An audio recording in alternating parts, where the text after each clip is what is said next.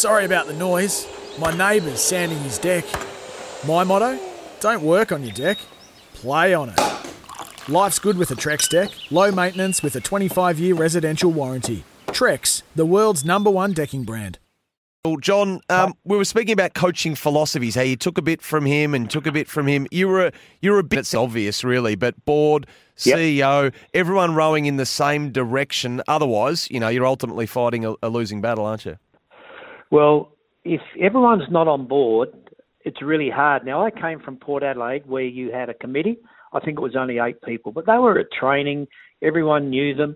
Then we had a guy called Bob McLean.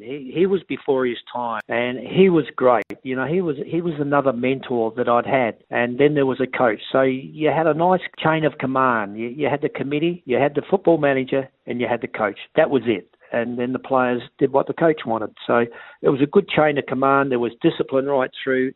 And everyone worked as a team. And we touched on it again before the break, but I guess the philosophies or the ideologies of how you should play the game as a player that you had, you know, the attacking instincts, the bold play, did that translate into your coaching messaging as well as far as how you wanted your sides to perform on field? Yes, it did. We had 3 non-negotiables. Win the 50-50. So you don't think much of that. You know, people might win the 50-50. But what it does, you don't hesitate. They know. There's one rule. As a coach, I'm demanding the players to win the 50-50. So there's no hesitation. There's a fierce attack on the ball, and it does intimidate the opposition. So that was #1. #2 was turn around quick. Now, this is 15 years ago, right? Turn around quick. You have a look today, how many players get a kick, particularly from 40 to 60 metres out, and they turn their back on play. Mm. And Buddy's one of the worst for doing it. Turns his back on play. You wouldn't last at Port Adelaide. All the teammates would be saying, turn around. You can give it to... Someone could be in the goal square on their own. So we had win the 50-50. Turn around quick. That was ready to be unselfish and give it off to someone.